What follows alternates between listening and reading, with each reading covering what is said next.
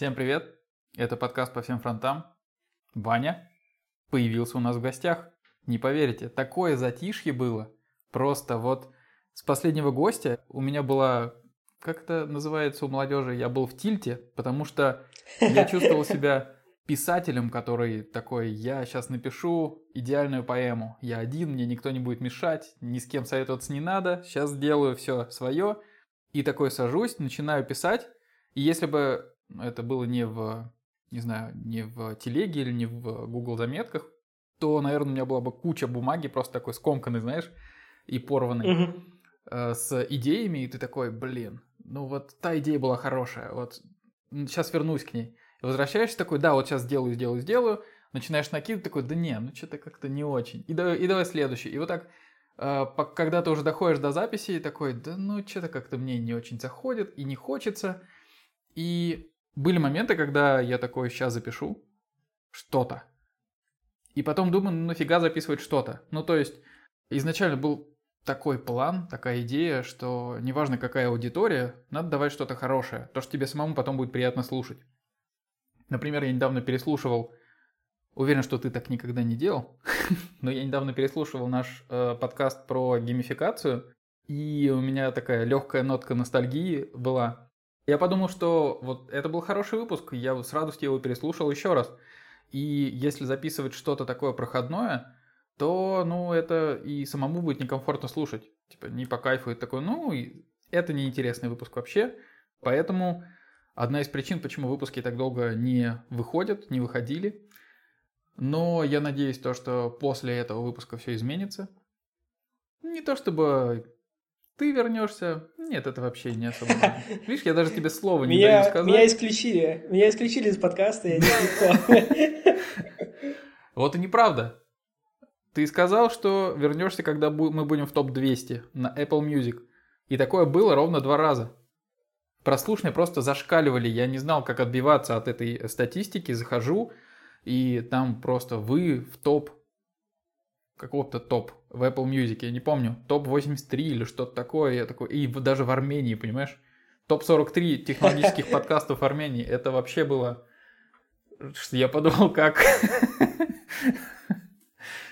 Кто эти... У меня Леша забрал все доступы, я не могу ничего проверить. Так что мы... Тебе все равно никто не поверит. Мы не можем быть уверены. Мы не можем быть уверены. Тебе тоже никто не поверит. Доступов нет, ничего не знаю. Я тебе скрины кидал, так что не надо тут. Ну вот ты вернулся. Серьезно? Блин, я забыл. Ты вернулся, э, пусть даже на непродолжительное время. И э, Ваня тут показывает пальцы, мы просто не видео подкаст записываем, если что. Но он всем пис передает. И что ты делал это продолжительное время? Сделал ли ты какие-то выводы? Может быть, ты добился чего-то? Хотел сказать, что я э, добился алкоголизма, но нет. Нет, я работал, я упорно работал, работал э, над собой. Вы удивитесь, но вы не услышите сегодня мата. Это, кстати, то, о чем я хотел сказать. Первый тейк о том, что я якобы не слушал наши выпуски старые, я слушал, наверное, месяцев, ну, месяца, наверное, 4 назад или 5 я слушал про привычки. Я захотел переслушать, потому что мне самому эта тема всю жизнь интересна. И чудесный выпуск, в самом деле. Отдает ли он ностальгии? Да. И чем мне еще нравится наш, извините, извините, ваш э, подкаст по, по наш, всем наш, фронтам. Наш. Наш? Круто. Меня, меня, меня взяли в семью. Ванчей выпуск. Правильно говорить? Наш. Точно, точно. Короче, чем мне интересен сам э, весь подкаст, я наблюдаю эволюцию за самим собой. Вот. То есть, э, тем, ты, какой типа, я настолько эволюционировал, что ушел? Ну, значит, это был выход. Это был выход, Леша. То, какой я был, вот в первом самом выпуске, я даже сейчас примерно помню, где мы с тобой э, записывали этот выпуск мы были в кабинете у начальника, по-моему, на один микрофон или что-то такое, и я был таким, как это, маленьким матершинником или что-то такое, вот это мне вбилось в память. А когда у нас был первый выпуск? В декабре 21 года. Офигеть, как быстро время летит. Удивительно. Мы еще тогда думали над названием. да.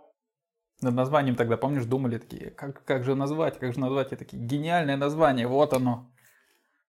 Как прошли выпуски без меня, Леша?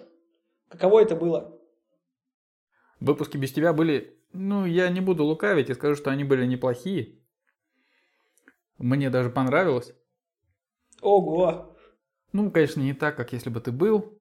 Но гости отличные, великолепные. Всем то советую переслушать, кто послушал. Но одному тяжело. Как я и сказал, одному тяжело решиться на первый выпуск. Это записать как будто свои мысли. И хочется что-то интересное сделать. И вот только одну интересную мысль я придумал, которую, надеюсь, попозже выпущу. Но это будет что-то не совсем стандартное. А в чем сложность записывать выпуски одному? Не знаю, кажется, что нет какой-то идеи, которую ты можешь обсудить с кем-то. Ну, то есть, ты можешь вбросить сам себе, сам с собой подумать и к какому-то выводу прийти, но э, дискуссии нет. То есть, как бы так сказать, не учитывается хоть какое-то другое мнение. И это не совсем формат того подкаста, который изначально задумывался, как мне кажется. Поэтому как-то подискутировать на какую-то тему и с разных сторон ее посмотреть, это прикольно. А вот так просто высказать что-то свое, это надо отдельный подкаст заводить. Ну, типа именно с такой тематикой. Например, мне попался подкаст одной девушки, называется «Я справлюсь». Всем советую, рекомендую.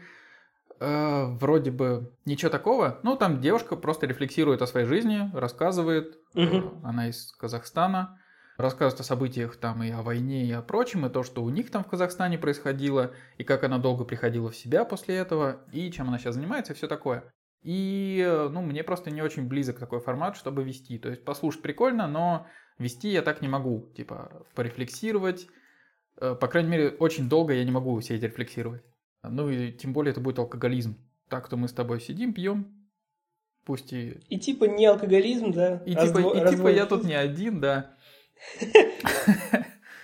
Вот. Но все равно думаю то, что в дальнейшем буду какие-то записывать отдельные выпуски, и выпусков будет больше. На все-таки на какие-то темы просто это надо как-то немного переосмыслить. Поэтому нам нужно съездить на Мальдивы, Да. чтобы переосмыслить. Или как это, на Бали. На Бали много людей меняется. Вот, кстати, тоже хорошая идея. Типа это чакры открываются, там спиритические... Чакры, третий глаз. Не, не спиритические вот сеансы проводят, а как это называется-то? Астральные протекции, вот это вот, проекции. Ой, это я... Это сложно.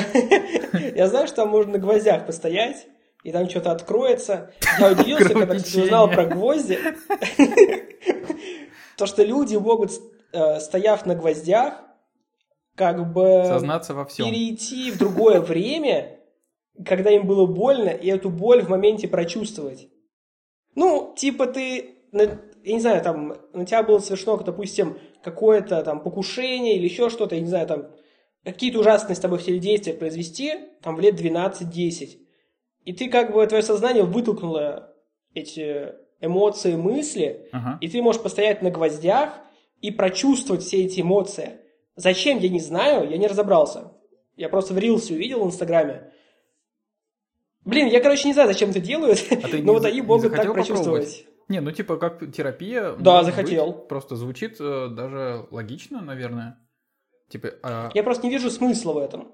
То есть эти эмоции уже прошли. типа зачем мне еще раз испытывать то, что я тогда... Да, зачем мне... И к тому же там ты, как, как- то есть я как понимаю, там весь процесс, то есть условно плохое действие с тобой, которое совершалось, там длилось там 20 минут, и плюс ты об этом думал еще пару дней, и тебе было плохо. И ты берешь и еще раз вот эти вот 5-6 дней страданий, там в 30 секунд э, стояния на гвоздях в себя как бы погружаешь и наносишь себе урон. Да, это Я очень... что-то, я не понимаю. Это тупо. Ты и так на гвоздях стоишь, а у тебя еще эмоции плохие. Мне сложно пока понять это. Но я бы постоял. Так тебе никто не мешает. Вот, я не хочу. Слишком много плохого было в 12 лет, чтобы стоять на гвоздях. Да, я не готов, я не готов пока. Мое сердце не выдержит просто. Я с тобой еще хотел обсудить очень важный момент. Так как сейчас все заполонило ИИ. Угу. Это я сейчас не заикался. ИИ. А, недавно вышел, я не знаю, когда выйдет подкаст, но недавно вышел Google Bart. Они презентовали его на Google I.O. Вот, что они выпустили. Типа, пользуйтесь на здоровье. И, ну, знаешь, что такое? Я слышал. Это, ну, а-ля чат GPT, Ну, только, только гугловская, да. Барт. Вот, Да. и э, я... Мне стало интересно, насколько... Чем она отличается. Во-первых, она, ну, со мной по-русски не говорила. Это... А чат GPT говорит, если что.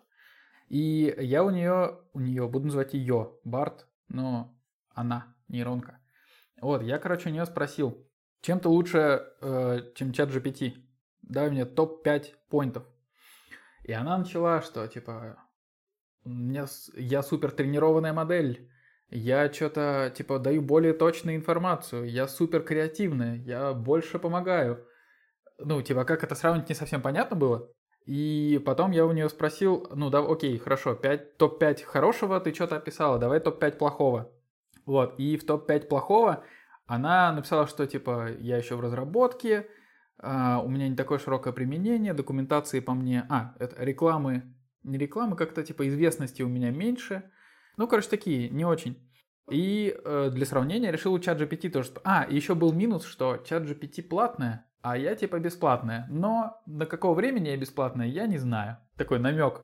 Вот, я Мгм. думаю, да что ты, ну, типа, да, есть платная подписка у чат GPT, но есть и типа, бесплатная для того, чтобы вот так вот вопрос задавать, ее вполне хватает. Вот, я спросил у чат GPT то же самое, Э, там было больше, более развернутый ответ, и единственные плюсы и плюсы и минусы одновременно были то, что плюсы это э, Google гигантская корпорация, и, Корпорация. да, и у них много сервисов, и поэтому э, эти более внедряемые, что ли, типа легче взаимодействовать с экосистемой Гугла. И из минусов то же самое было, что типа вы, вы взаимодействуете с экосистемой Гугла. Задумайтесь об этом. Интересный минус. Вот, и еще там что-то то, что э, чат GPT это свободное, типа open source, все дела. Google это типа Google. Меня еще позабавило, я решил спросить у Барт, у этого, у этой, чтобы она спросила у чат GPT, ну и, соответственно, наоборот. И Google Bard спроси, написала, что спросила бы у чат GPT, в чем смысл жизни. Я думаю, ну вот это, это туповато, ну, типа от искусственного интеллекта спрашивать у другого искусственного интеллекта, в чем смысл жизни. Вот, э, первое это было в чем смысл жизни, потом э, будущее информационного этих э, искусственного интеллекта, и третье было что-то типа как улучшить свою жизнь или типа как наставить на путь истины, наставь меня на путь, путь истины, что-то такое. Вот. И, ну, это такие очень возвышенные вопросы, что типа, что бы ты спросил у Бога, и ты такой, в чем смысл жизни? Вот. И с этим же контекстом я пошел к чат GPT, что вот спросил у Google Bard. И Я не знаю, это типа осознанный троллинг от чат GPT или нет, или типа это просто прикол. И э, три вопроса, которые она сп- э, чат GPT спросил. Первый это самый популярный аттракцион в Париже. Просто. Второе это... А мне нравится такая приземленность. Да, вторая это какой ресторан с итальянской едой ты мне порекомендуешь?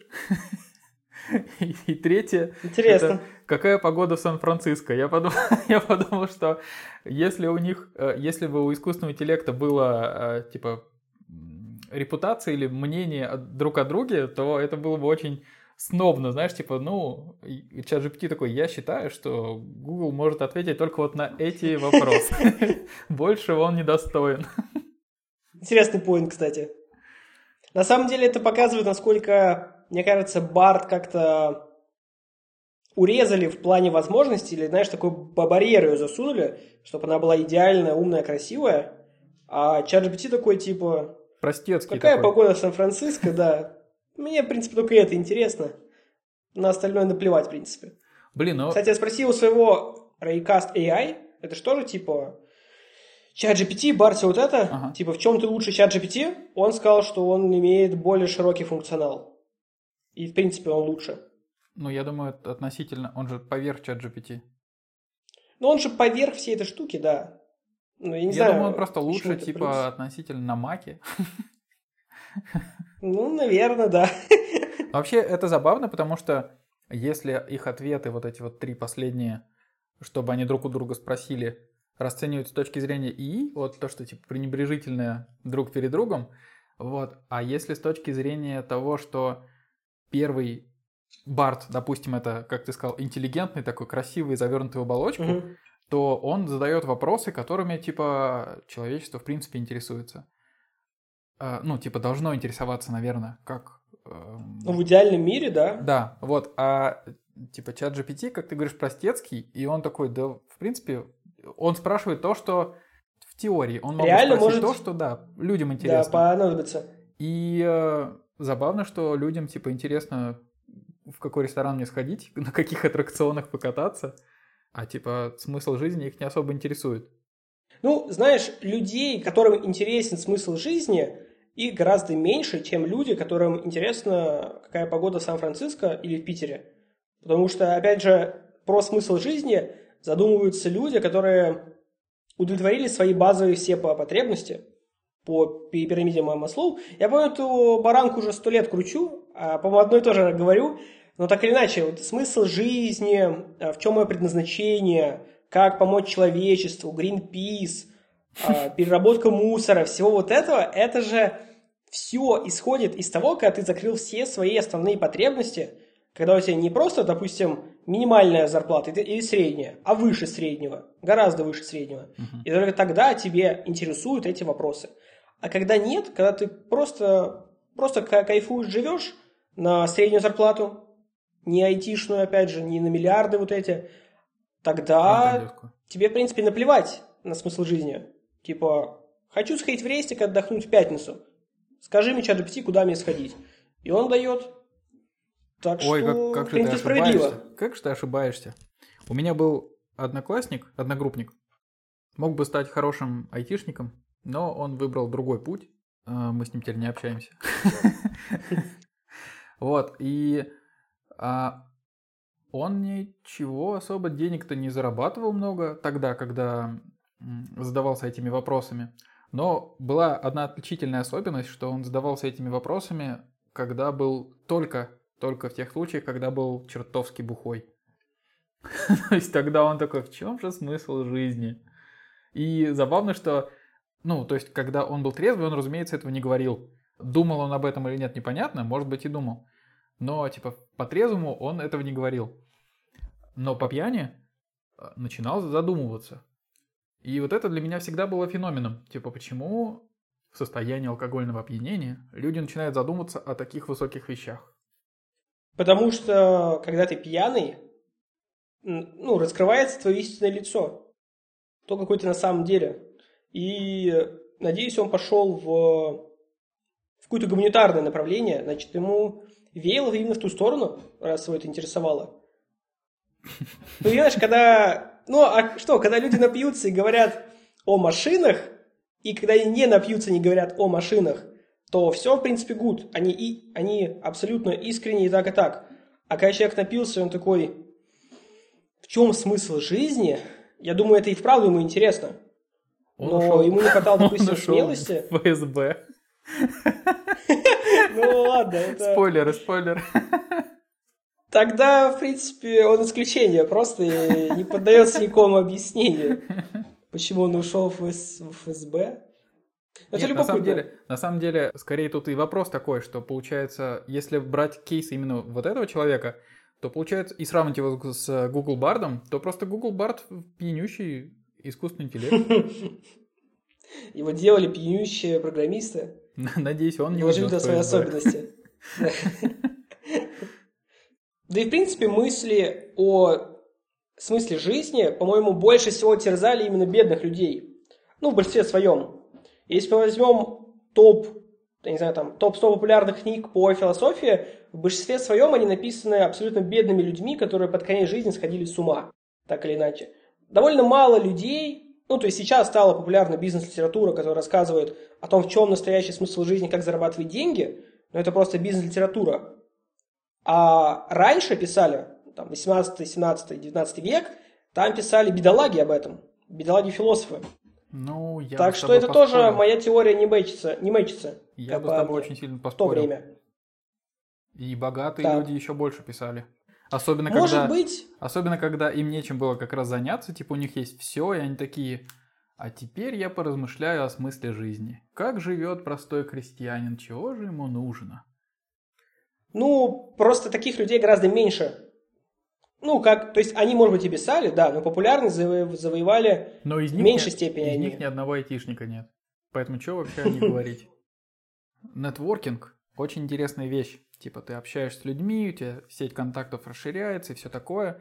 Вот, я заметил, что такое всегда было или нет, не знаю, в моем окружении э, мало было таких людей, но очень много рассказов от знакомых, что вот они там туда-то пошли, встретились там со знакомыми, потом познакомились еще с какими-то людьми, а те оказались айтишниками, и они довольно, в смысле, эти знакомые, новые знакомые знакомых, они довольно снобно себя вели, в том плане, что, типа, мы айтишники, а вы второсортные люди остальные. Вы не дотягиваете до уровня наших знаний. Типа даже не зарплатами, типа, кичаться, а вот именно интеллектом, что мы айтишники, это высший уровень. И это как будто не так давно стало происходить. Что ты об этом думаешь? Мне Е- кажется, Есть ли такое? И, ну, понятное дело, то, что навряд ли ты скажешь, да, да, так и должно быть, все правильно. Мы, да, мы, вот, айтишники, это вот один уровень, а фронтендеры еще выше, так что там не дотягивает до девопсов, конечно, не- но- мы вне этих системы координат. Блин, да, в большинстве своем айтишники такие, ну, как минимум я их вижу, у них высокий программерский интеллект, скажу так. Но в бытовой жизни они абсолютно не приспособленные инвалиды. Мгм. Так Есть что я не понимаю... Не знаю, я вообще не люблю общаться с айтишниками. Типа, Только на созвонах, да? Да, только на созвонах. Ну, довольно мало я видел прям мега скилловых ребят, которые были бы еще просто чудесно с ними пообщаться. Вот это самое грустное. Особенно я это вижу у бэкэндеров. Как много душнил э, бэкэндеров, э, которые, ну вот всем видом показывают, насколько они скилловые и крутые, но и всю жизнь занимаются только этим. Там пилят библиотеки, читают о би- библиотеках, всем рассказывают, какие они крутые, но, я не знаю, мне кажется, это абсолютная пустота с точки зрения человека. А фронтендеры более такие, туда-сюда, смузи там, смузи тут.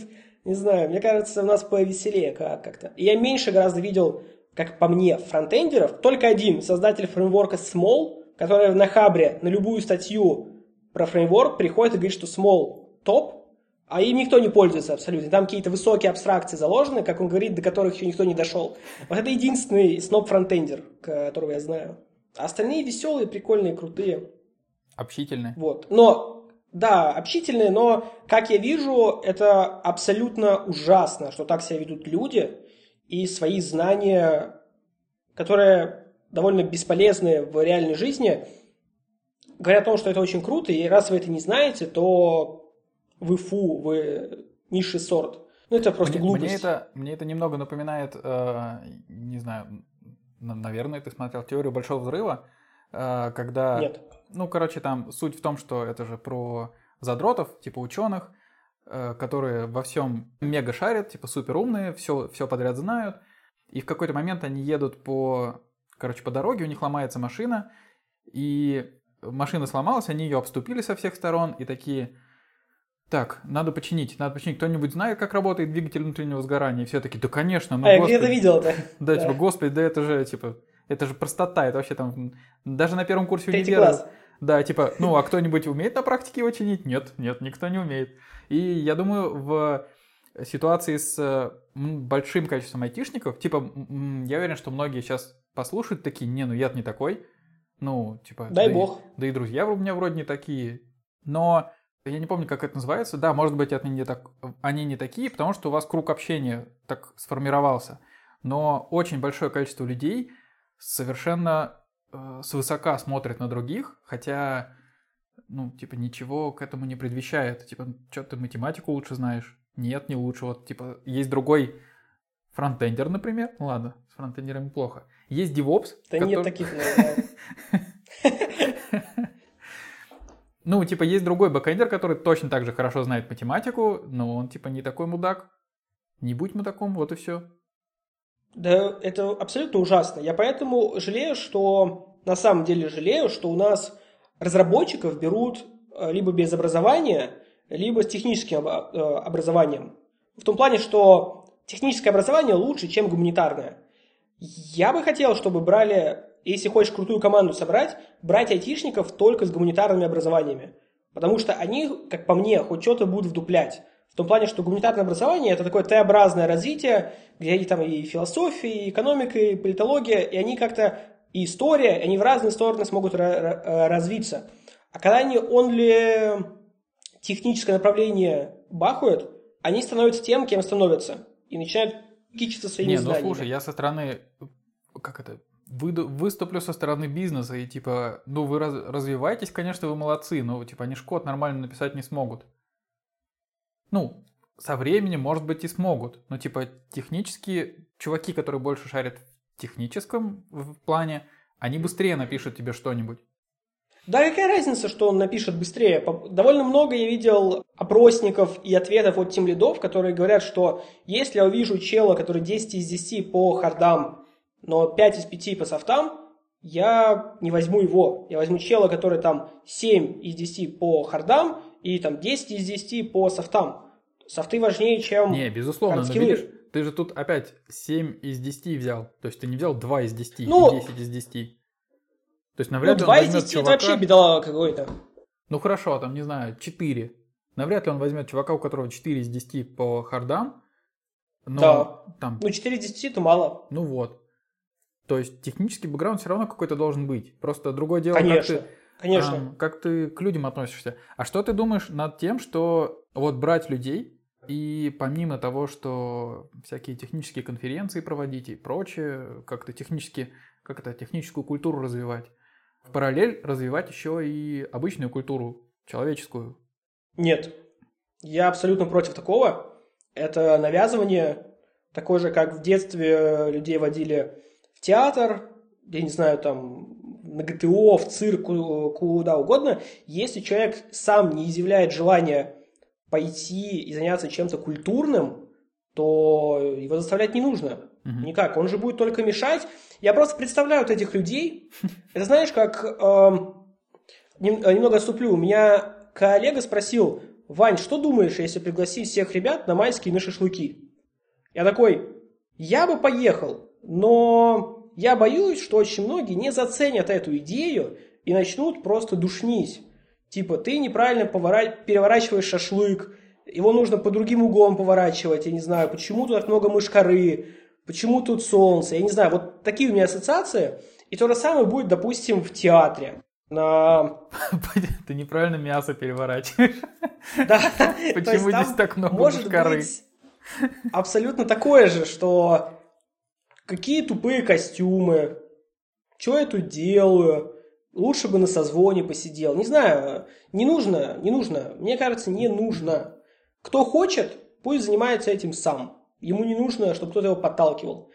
А И если чередовать или совмещать? Например, э, вы на созвоне, ну пошли в театр. В наушниках чуть сидите, а- а одно ухо слушает, а другое смотрит. а другим куль- культурно а- обогащаешься. да.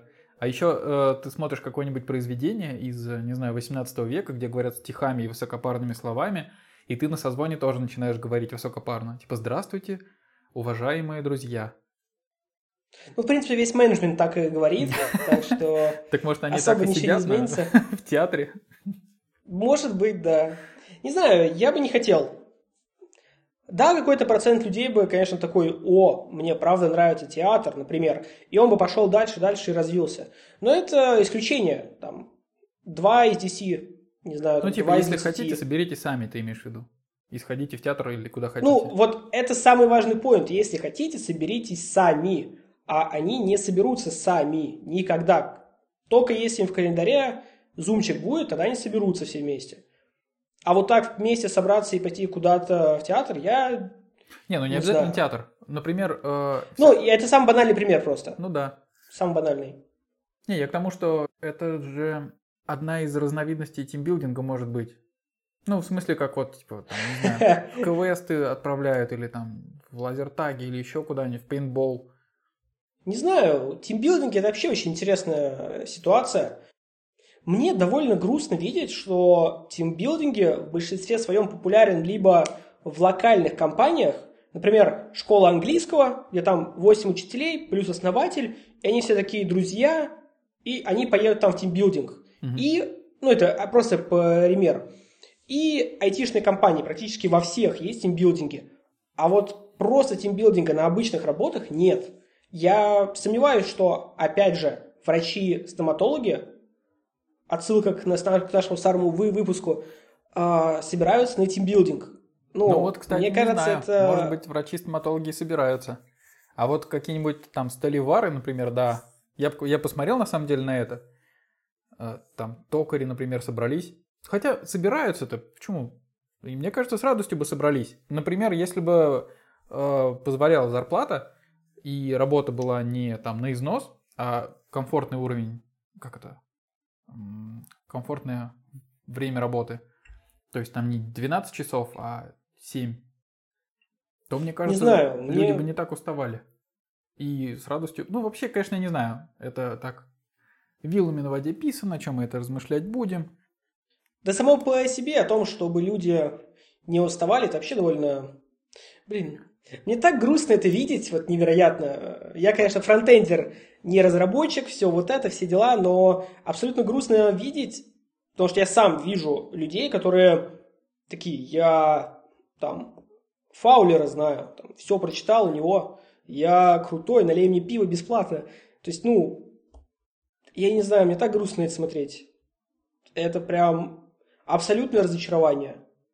Насколько люди бывают умные в разработке, там, абсолютно гении, и насколько просто не могут с первого раза ложкой в рот попасть. Ну, это прям... Это трагично. Это трагично. Мне невероятно грустно от этого. Поэтому мне нравятся фронтендеры. Фронтендеры – это великие люди абсолютно. Они мы, используют вилки. Мы не такие, как вы. Да.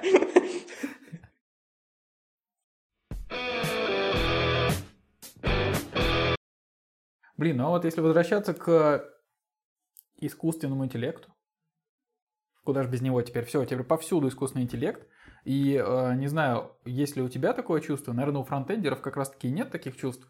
Но у меня, как у бэкэндера, человек, который читал угу. что-то, как только вышел чат GPT, я такой, типа, о, есть идея, надо вот это сделать, вот это, там, чат такой-то, в смысле, чат-бот, потом вот это вот такой, такой микростартапчик, вот. И потом что-то работы много, туда, туда времени не успеваю, вот.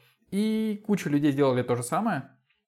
И ты такой, ну, слава богу, я на это время не потратил, то что это довольно бесполезным оказалось. Ну, в смысле, кто-то там первый успел это сделать, у кого-то это стрельнуло, и ты такой, ну, я не успел, ладно, что-нибудь другое попробую. И количество всяких надстроек над э, чат GPT просто зашкаливает, не знаю, там, и по кодингу, и по картинкам, и почему-то еще, и по поиску, из, не знаю, текста, изображения, генерации, чего угодно. Вот. Угу. И то, что гигантские компании говорят, что это уничтожит нашу жизнь, под угрозу угу. ставят все подряд. Даже бастуют эти сценаристы теперь. Никаких сериалов Интересно. больше на России один не увидим. Вот. Хм. И что ты об этом думаешь? Вообще, что очень интересно, фронтендеры, как по мне, в первую очередь думали не о том, что можно создать с помощью чат GPT, давайте замутим стартап. Нет, как по мне, когда вот вся эта шумиха началась, а я подписан в Твиттере, ну, практически только на фронтендеров, я больше всего в ленте видел одно. Угадай, что? А, как выровнять div Нет, не за, не, это еще более грустно, не заменит ли нас чат GPT.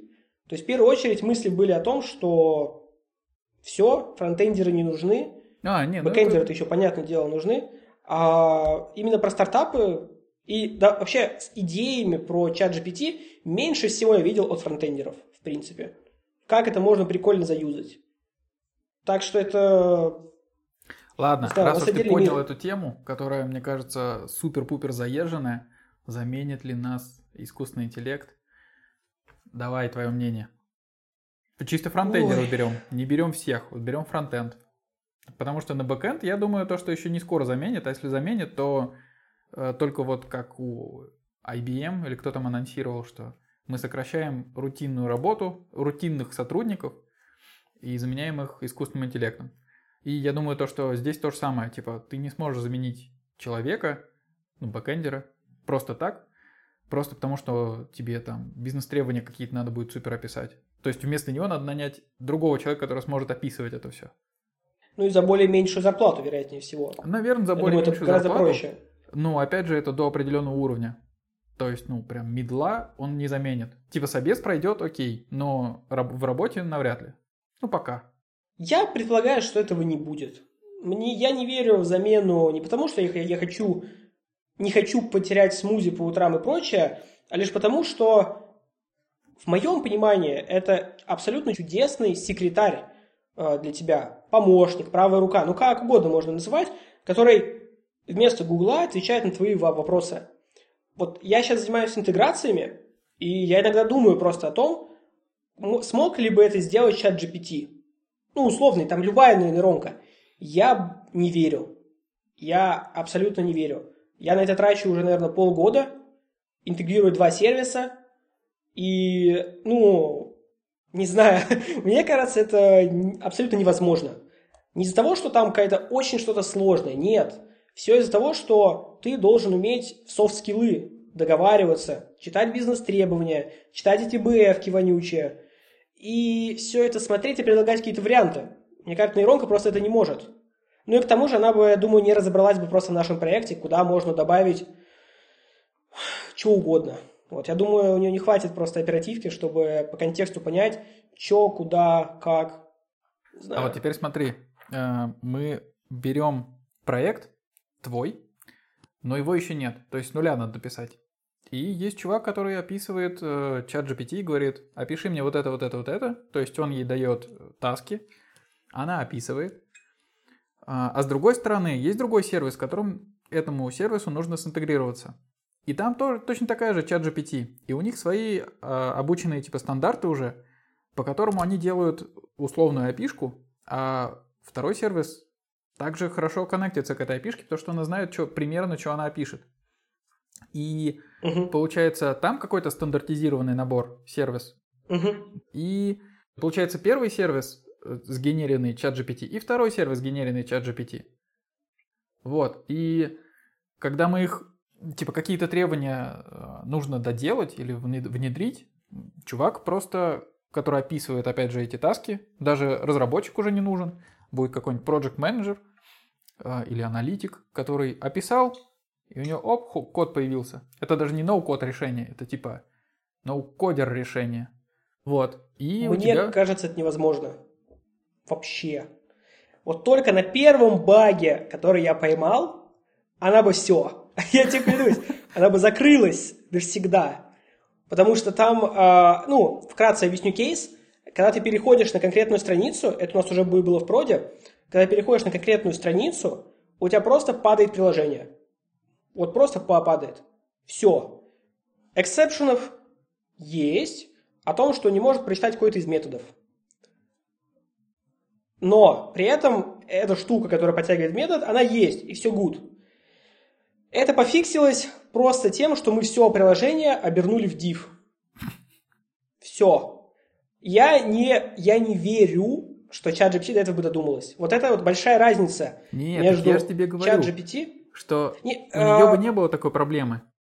Я не думаю, что по размерам вот этих вот двух сервисов для интеграции можно было бы написать... Ну, нет, давай так. Если мы берем сферический ком э, коня в вакууме, что это два идеальных сервиса, абсолютных, их нужно синтегрировать по той PDF, которую мне скинули, как это ну, нужно сделать. Да, она справится. Я уверен. Если бы все было так просто. Типа, если было все так просто, я бы не тратил бы на это кучу человека часов.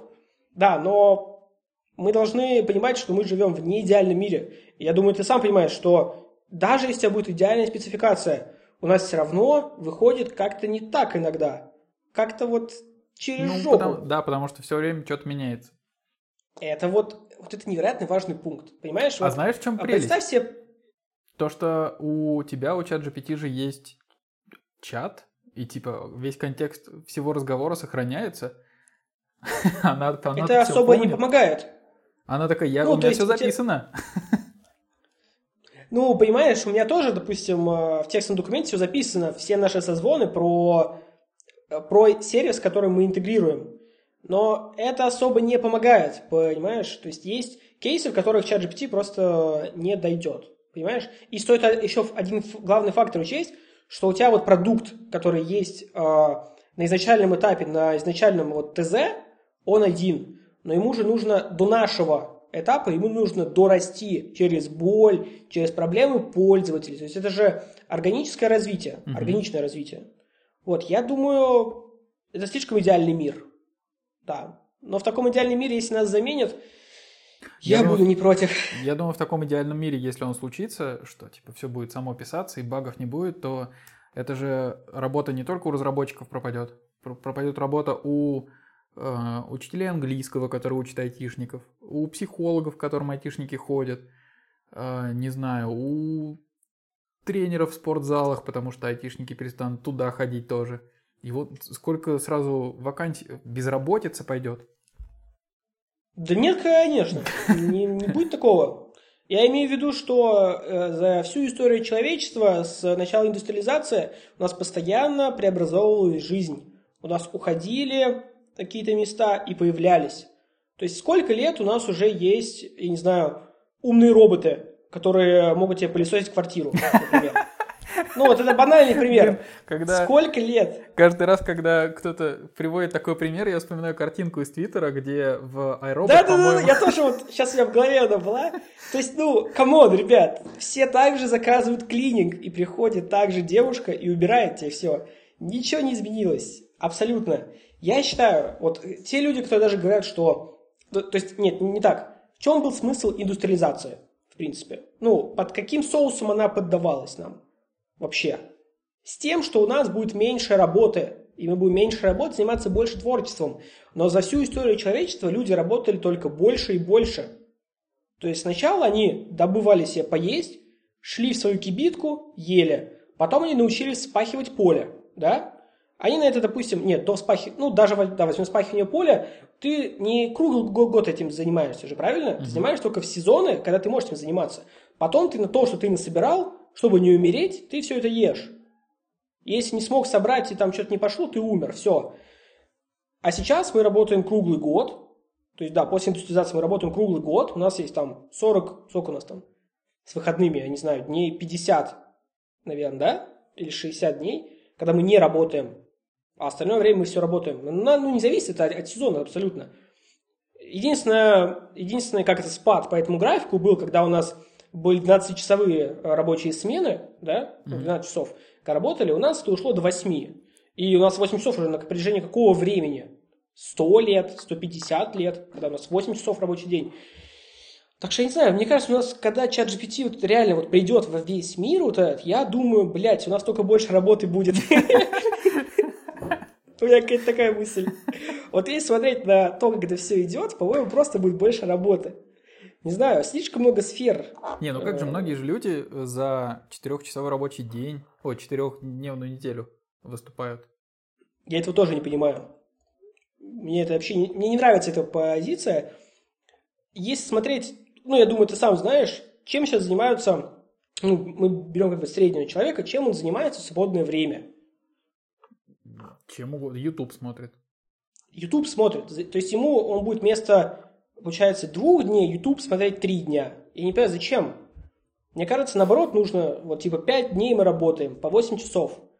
Мне кажется, норм. И еще заниматься своими проектами. Вот это круто, как, как по мне. Потому что в такие моменты ты как бы становишься очередным снобом в программировании, растешь, можешь затыкать людей, которые не в разработке, о том, что ты там много чего знаешь, например, и в то же время у тебя еще есть время отдохнуть. А когда люди будут работать 4 дня, там, по 4 часа, не знаю, мне кажется, у ТикТока просто взлетят э, рекламные ко- контракты и у Инстаграма. и они будут самыми богатыми людьми на планете. И, и люди в ТикТоке просто будут работать больше. Дольше. Кстати, да, у них не будет четырехдневной рабочей да, Если где-то убыло, значит где-то прибыло. Да-да-да. Я не знаю, это, это мне, мне просто интересно, так везде, в принципе, что люди... У меня какое-то ощущение, что это вот какой-то наш такой вот менталитет меньше работать. Так нет, это в Европе же... Э, при... А, в Европе? А, так они бездельники Западе, да. все. Они бездельники все просто. Они все бедолаги и бездельники. Не хотят работать, хотят жить на пособие. Ничего нового. А мы, русские люди, будем работать. Мы работяги, да. Мы... Я уже почти грузин. Грузины, кстати, тоже работящие. Правда? Они Тогда все время куда-то едут. Все. все время стоят в пробках, куда-то едут.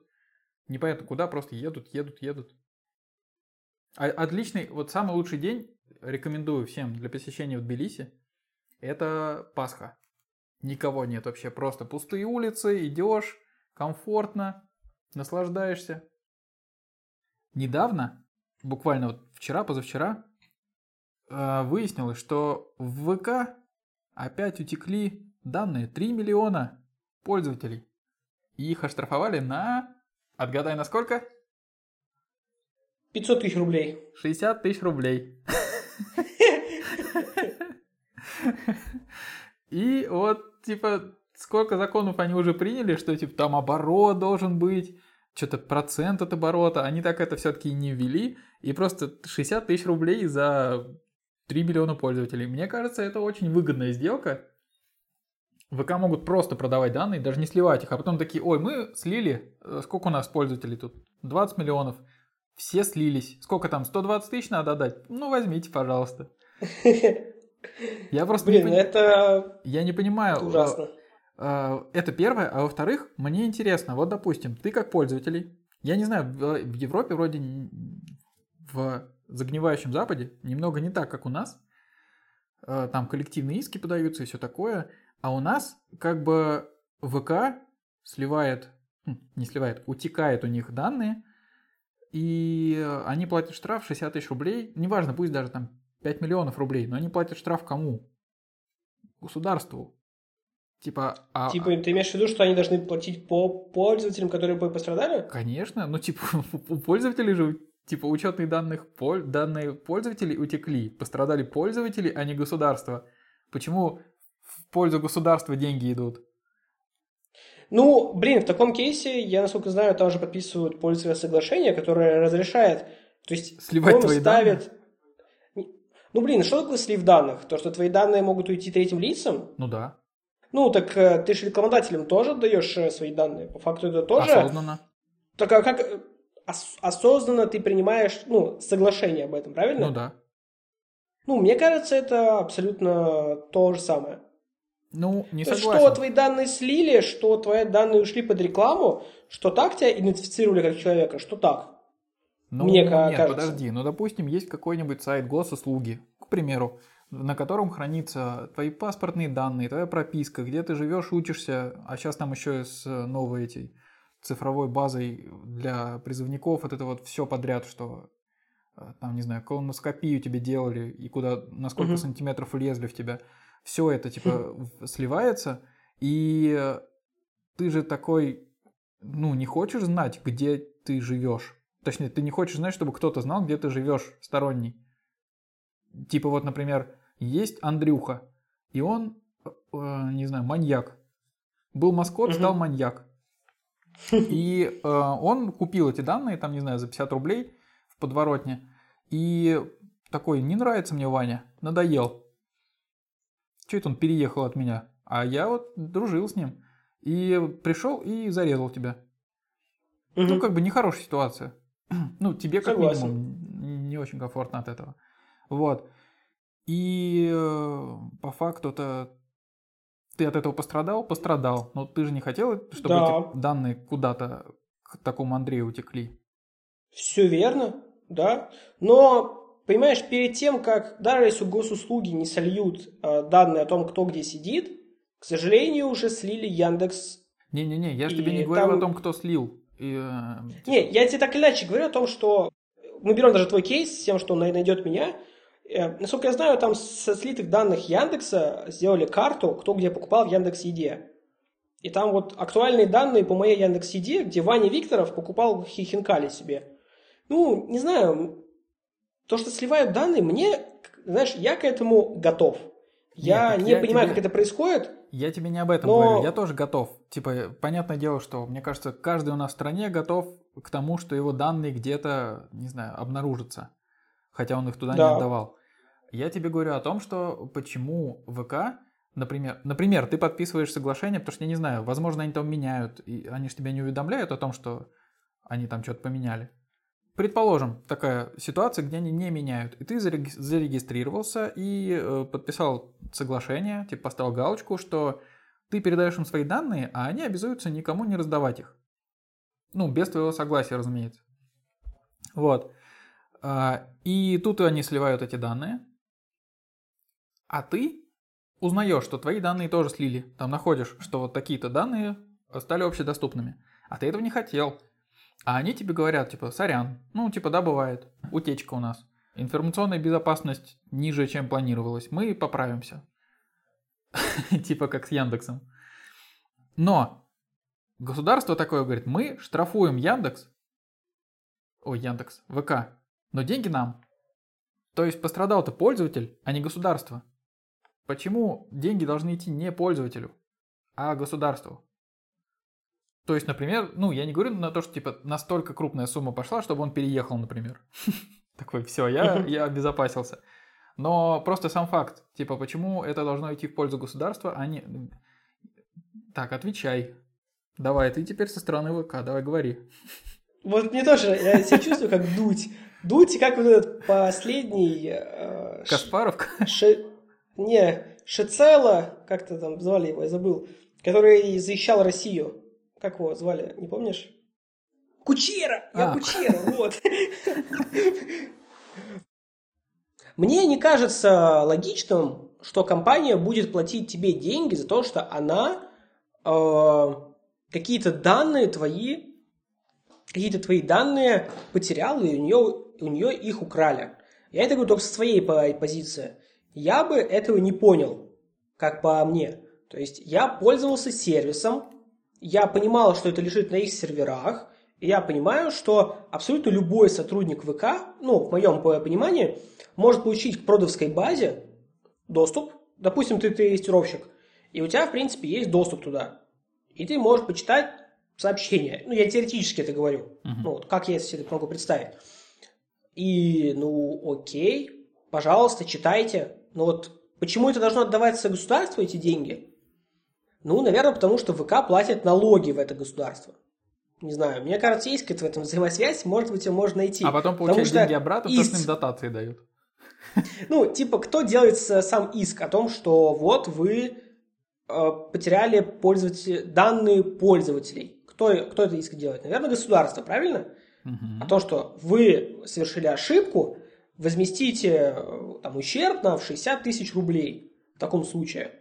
И они возмещают. То есть наказание произошло, ВК все поняли, потому что это ударило по их бюджету. Я думаю, все все понимают прекрасно.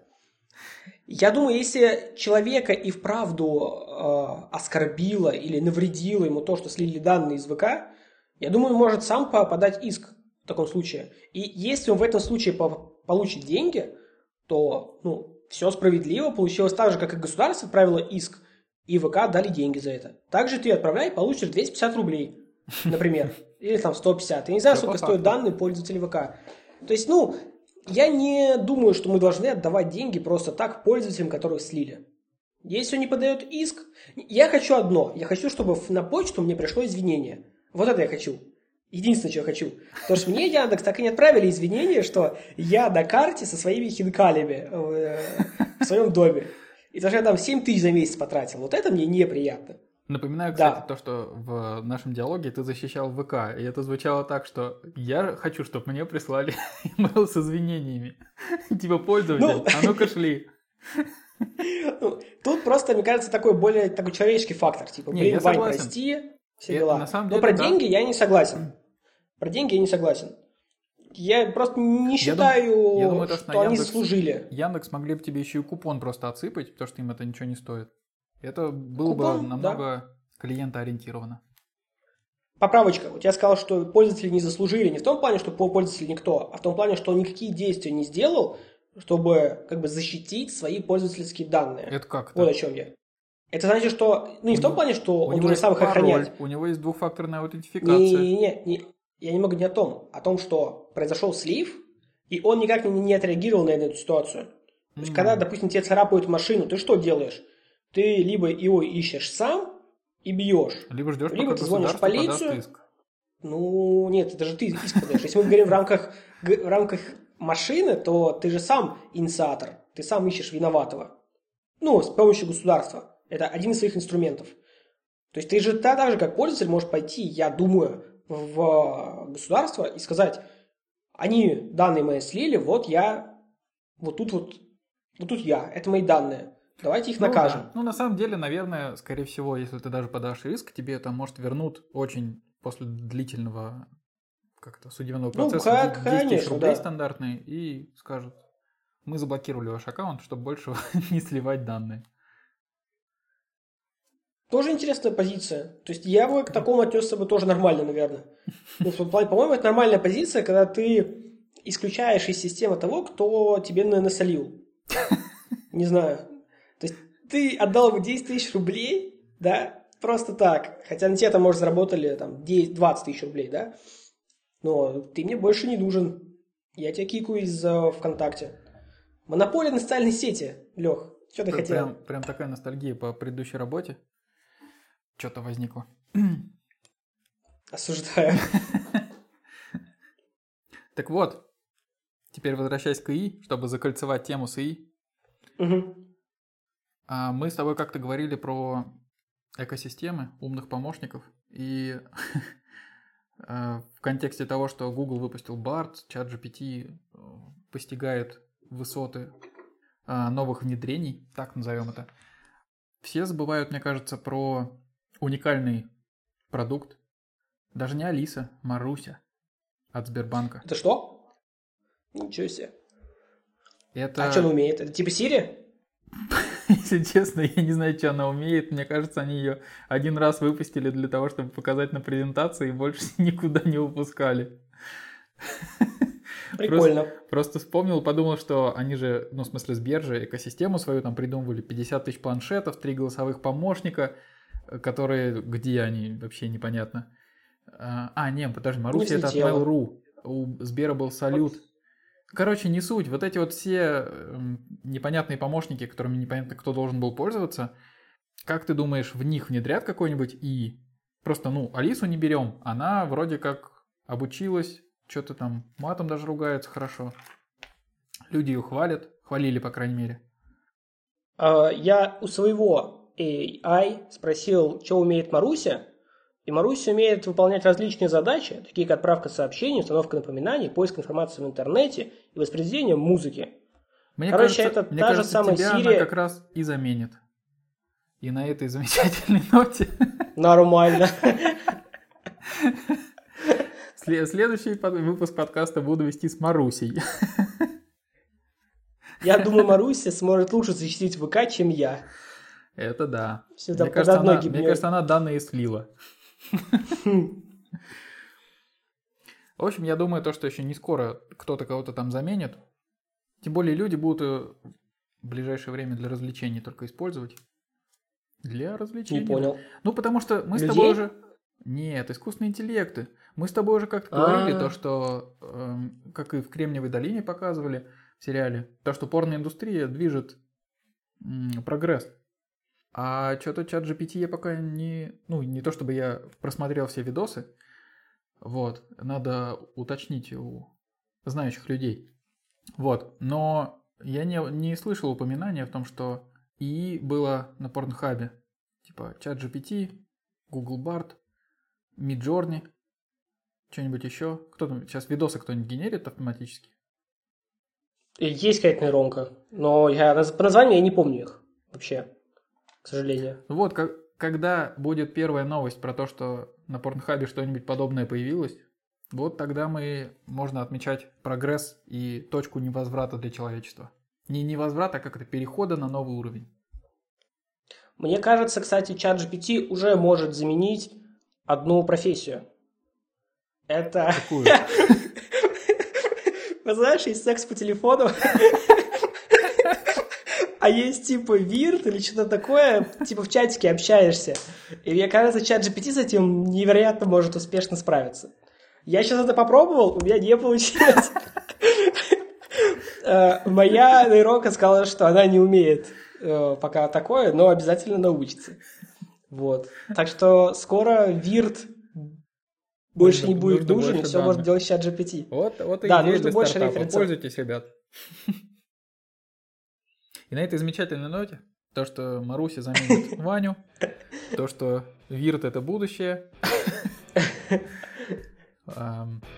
мы прощаемся. До новых встреч.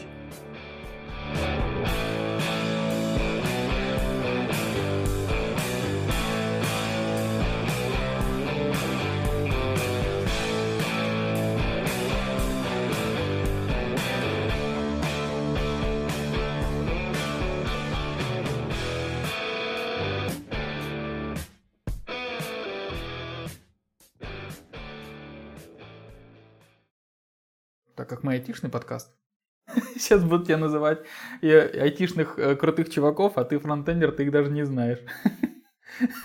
Не, ну ты назови каких-нибудь. Ну, типа, вдруг фронтендер, да что ты знаешь. ну вот, э, например, представь Мартин Фаулер.